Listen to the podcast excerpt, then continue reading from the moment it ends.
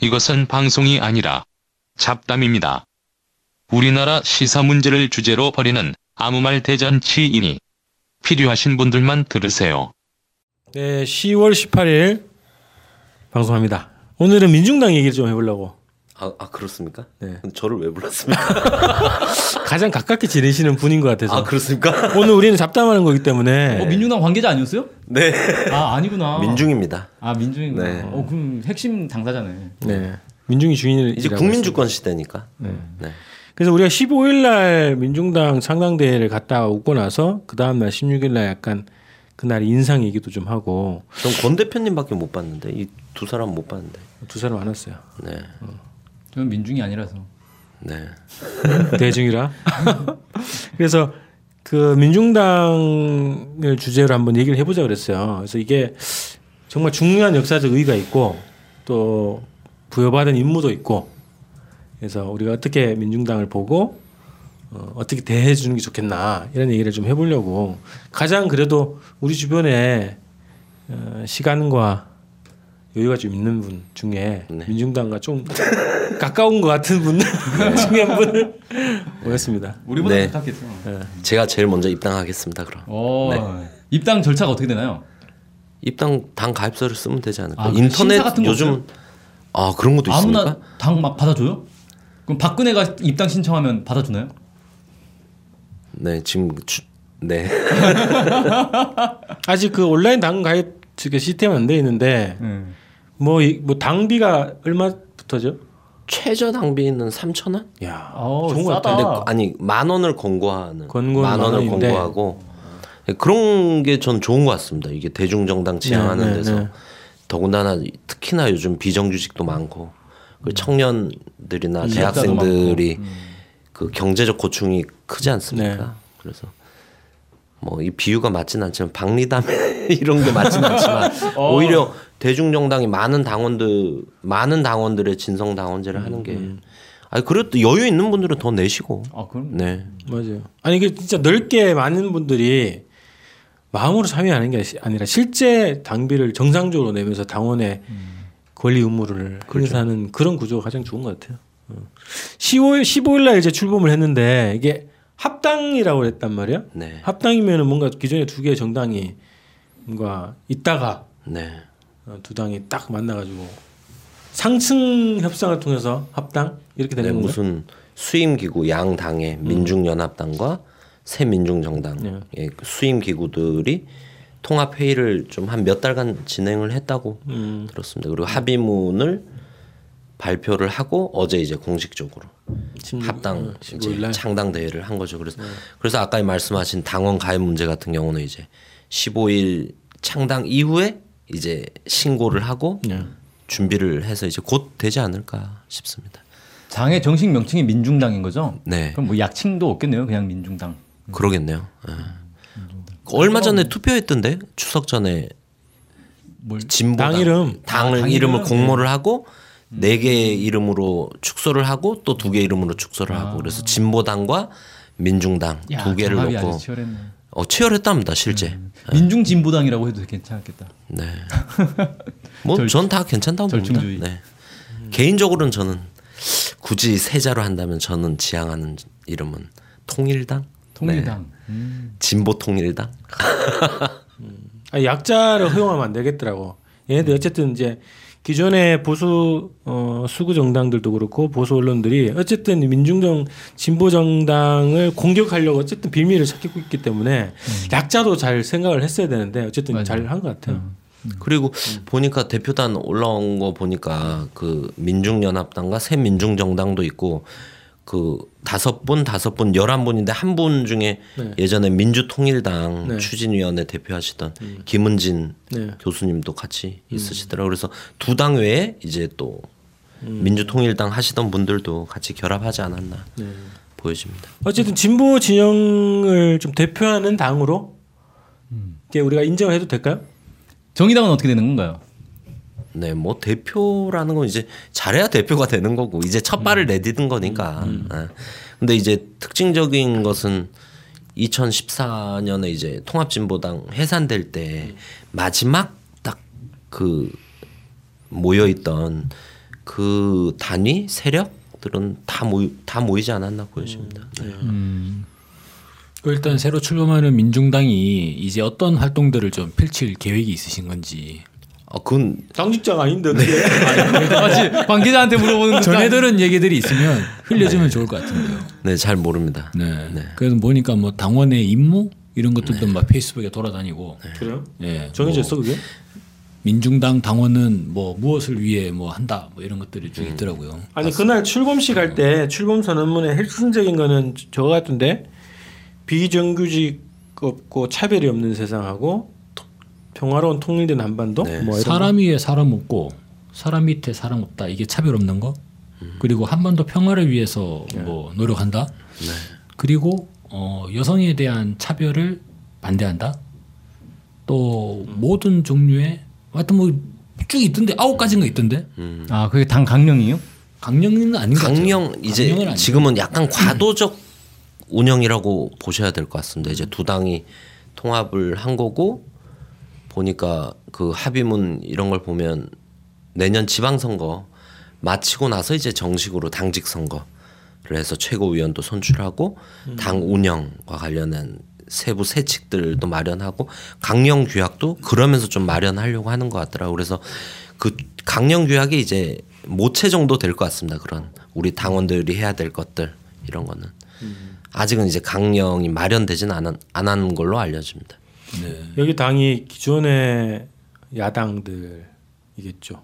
기존의 정당들하고 좀 구별되는 게 딱 구별되는 게 뭘까요? 면면이죠. 면면. 얼굴들? 면면이 이제 작년에 저희가 박근혜 탄핵 촛불 받지 않습니까? 근데 그 전에 백남기 농민 돌아가셨던 2015년 민중 총궐기 같은 경우를 현장에서 이끌어낸 어, 기본 기본 세력 으로 보여진다. 그리고 이 얘기가 뭐냐면 이제 지역이나 이런 데서 현장 실천, 현장 촛불 이런 것들을 좀 묵묵히 계속 책임지고 실천해 오는 이런 분들이 기본 모여지지 않았나. 그래서 아까 말씀하신 뭐 여러 가지 구호들의 특징도 있겠지만 면면의 특징이 제일 크지 않나 시- 보여집니다. 그러니까 실질적으로는 뭐 그 탄핵 촛불할 때 무대에 올라가고 이런 역할보다는 실제로 거기에서 뭐 모금하고 그 집 날르고 네. 이랬던 분들 중에 헌신했던 분들이 주로는 민중당 당원이 됐다. 네. 특히나 지역은 더 뚜렷하죠. 그게 네, 지역에서는. 네.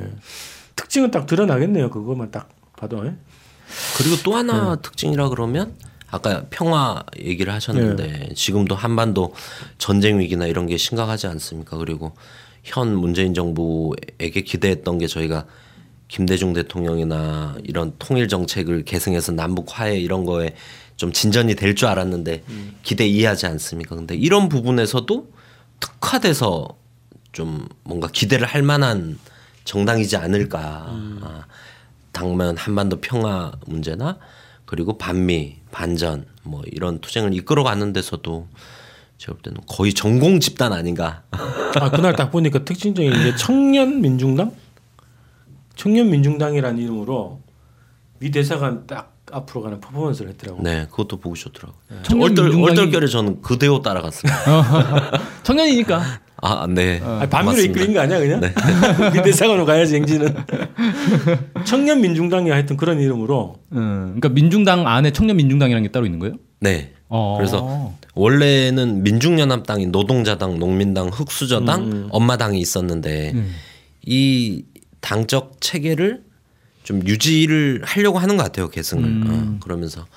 그 이전에 흑수저당이었는데 새 민중정당의 청년들까지 해서 청년 민중당이라고 이름 이름 괜찮더라고요.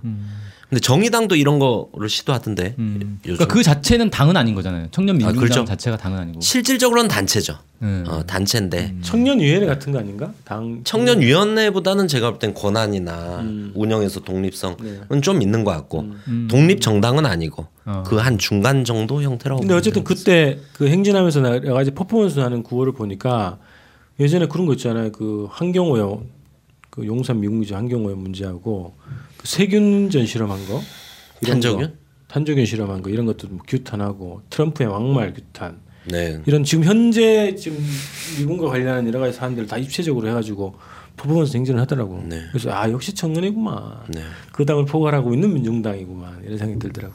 예, 좋았어요. 이거 15분짜리인가요? 네. 네. 어 신기하네요. 자, 그 기존의 어쨌든 집권 여당 자체가 특히나 이제 한반도 문제 관련해서는 저렇게 죽을 쓰고 있는 상황이고 또 야당이라고 하는 데서는 크게 뭐 이거와 기저적으로 별 변별력이 없어요 입장에서.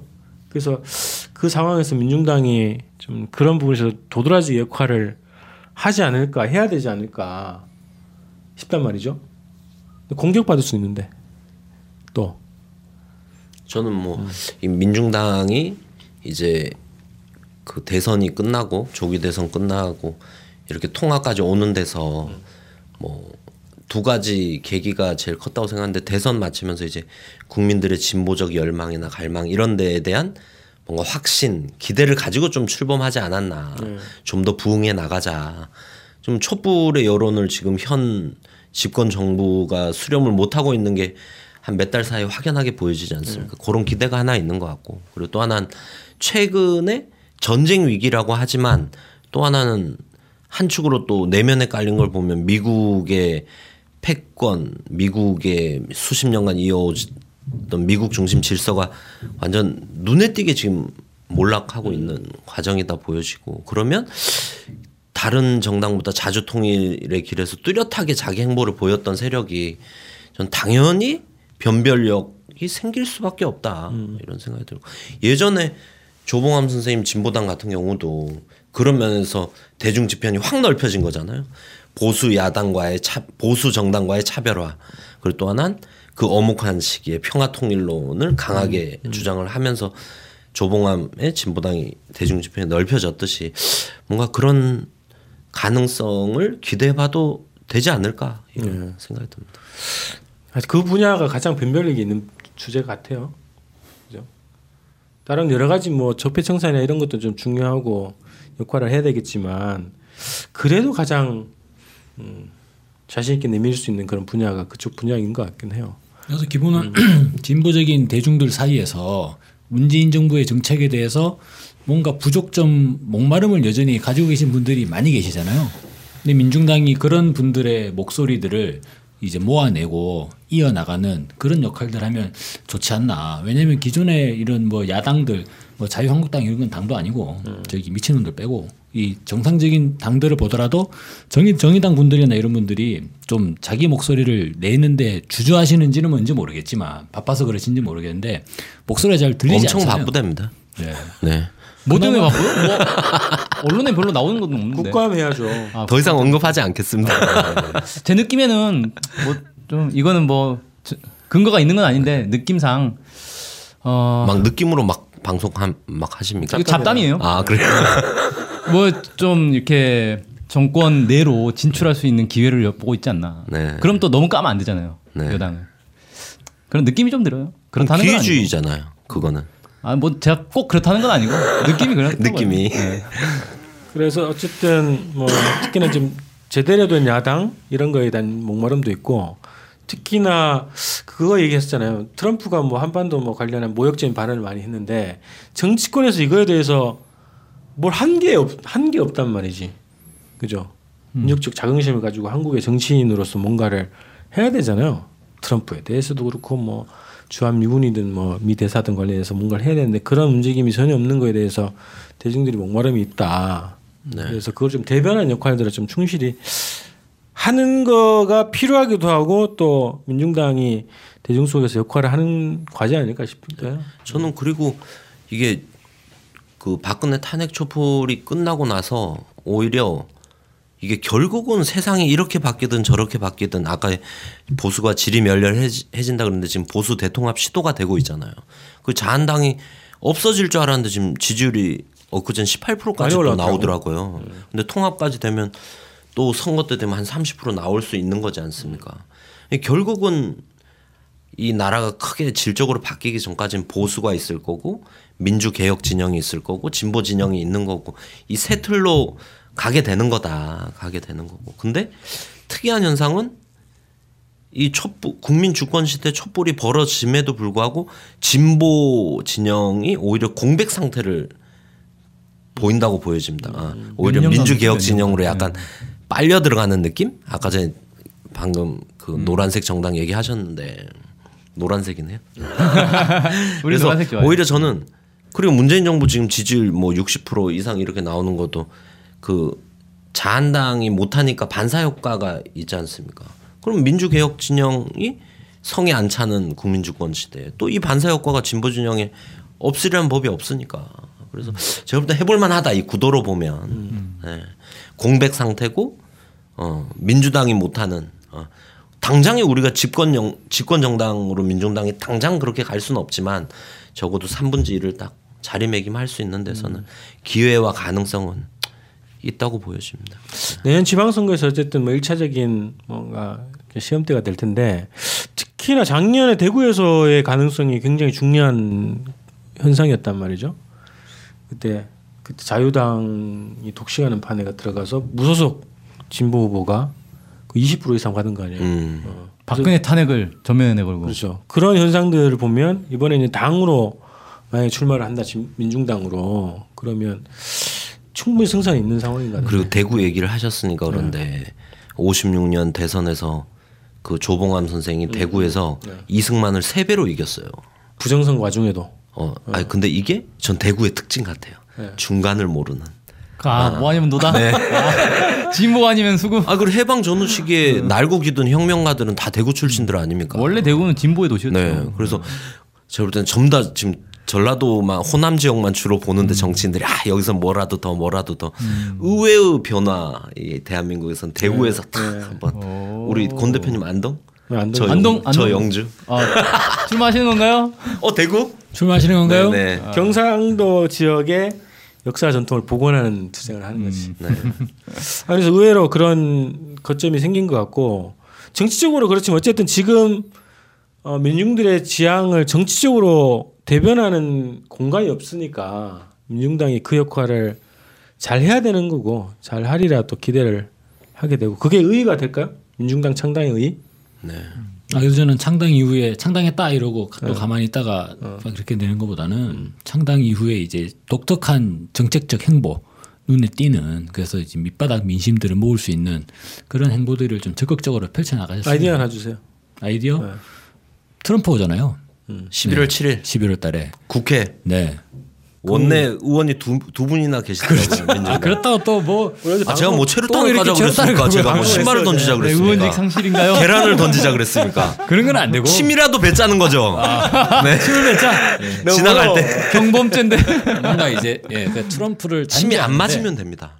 예. 아 그래요? 어, 뱉은 거에 의의가 있는 거고 트럼프에 안 맞으면 법에는 안 걸리지 않습니까? 아니 땅바닥에 침 뱉으면 경범죄죠. 아니 저는 더 이상 이제 그런 국회의원이시고 아, 네. 농담입니다. 예, 행위보다 넘어서 뭔가 내용적 측면에서 트럼프의 정책을 비판할 수 있는 그런 목소리를 적극적으로 냈으면 저는 행동이 없으면 안 된다고 봅니다. 아니 국회 보면 보통 얘가 이제 가운데로 이렇게 악수하면서 가잖아요. 그때 뭘 해야 된다. 손을 잡고 안 나죠. 괜찮은데 이 악력을 기른 다음에 트럼프가 어. 악수 얘기를 하잖아요. 악수 얘기요. 그래서 문재인하고 막 악수 실랭이를 했다며. 아 맞아요. 아, 근데 김종은 의원 보니까 어, 아, 선언이 좀 있을 것 같아. 네, 그래서 네. 지금부터 것 이거. 연습하는 거야. 한국의 노동자 출신 한국의 노동자. 출신 네. 국회의원입니다 하면서 손을 잡고 안 놔주는 거죠. 음. 그래서 연설을 늦춰. 트럼프에 비해서 비명이 나오도록. 악수 필리버스터. 아, 그거 괜찮네. 예, 그거 괜찮네. 다음에 윤종호에 딱 하고 그다음 또 가. 아니 악, 악수한 악수한 걸 안 났다는 걸 잡을 수 있는 법이 있습니까? 그건 없죠. 아, 그거 없지 얘기하면 되죠. 않습니까? 어. 너무 반가워서. 어, 그렇지. 악수 세게 한 것도 죄냐? 없는 네. 자, 외신에 외신에 나올 수 있도록 전 세계적으로 민중당이 새로 첫 선을 보일 수 있는 좋은 계기다. 아 진보 국회의원이 원래 그런 거 하라고 국민들이 뽑는 거 아닙니까? 아 외신 얘기하니까 좀 안타까운 게 있는데 이번에 민중당이 영문 이름이 또 있어야 될 거 아니에요 외신에 나오려면 People Party 아니요? 그 People's Party가 국민의당이 이미 그 이름을 쓰고 있어요. 그래가지고 민중당의 영문 이름이 M I N J U N G 민중. 아, 소리 나는 대로. 예 그렇게 됐더라고. 아 좀 안타깝더라고. 네. 근데 그냥 뭐 The People's Party나 이렇게 하면 안 되나? 뭐 근데 뭐 그러니까 지방- The People's Party가 국민의당이 쓰고 있어. 지방선거까지 좀 기다리면 국민의당이 없어지. 거의 뭐 합당 얘기도 나오고 어, 그러더만. 예. 하여튼 아 근데. 국민의당이 저쪽으로는 가면 안 되는데 자한당이나 아, 근데 일단 딱 던진 거는 네. 민주당이랑 뭐 합당 얘기가 우선 던져졌으니까 그걸 중심으로 논의가 되겠죠. 어. 자 오늘 민중당 얘기를 중심으로 이야기를 해봤습니다. 내일 뵙겠습니다. 네.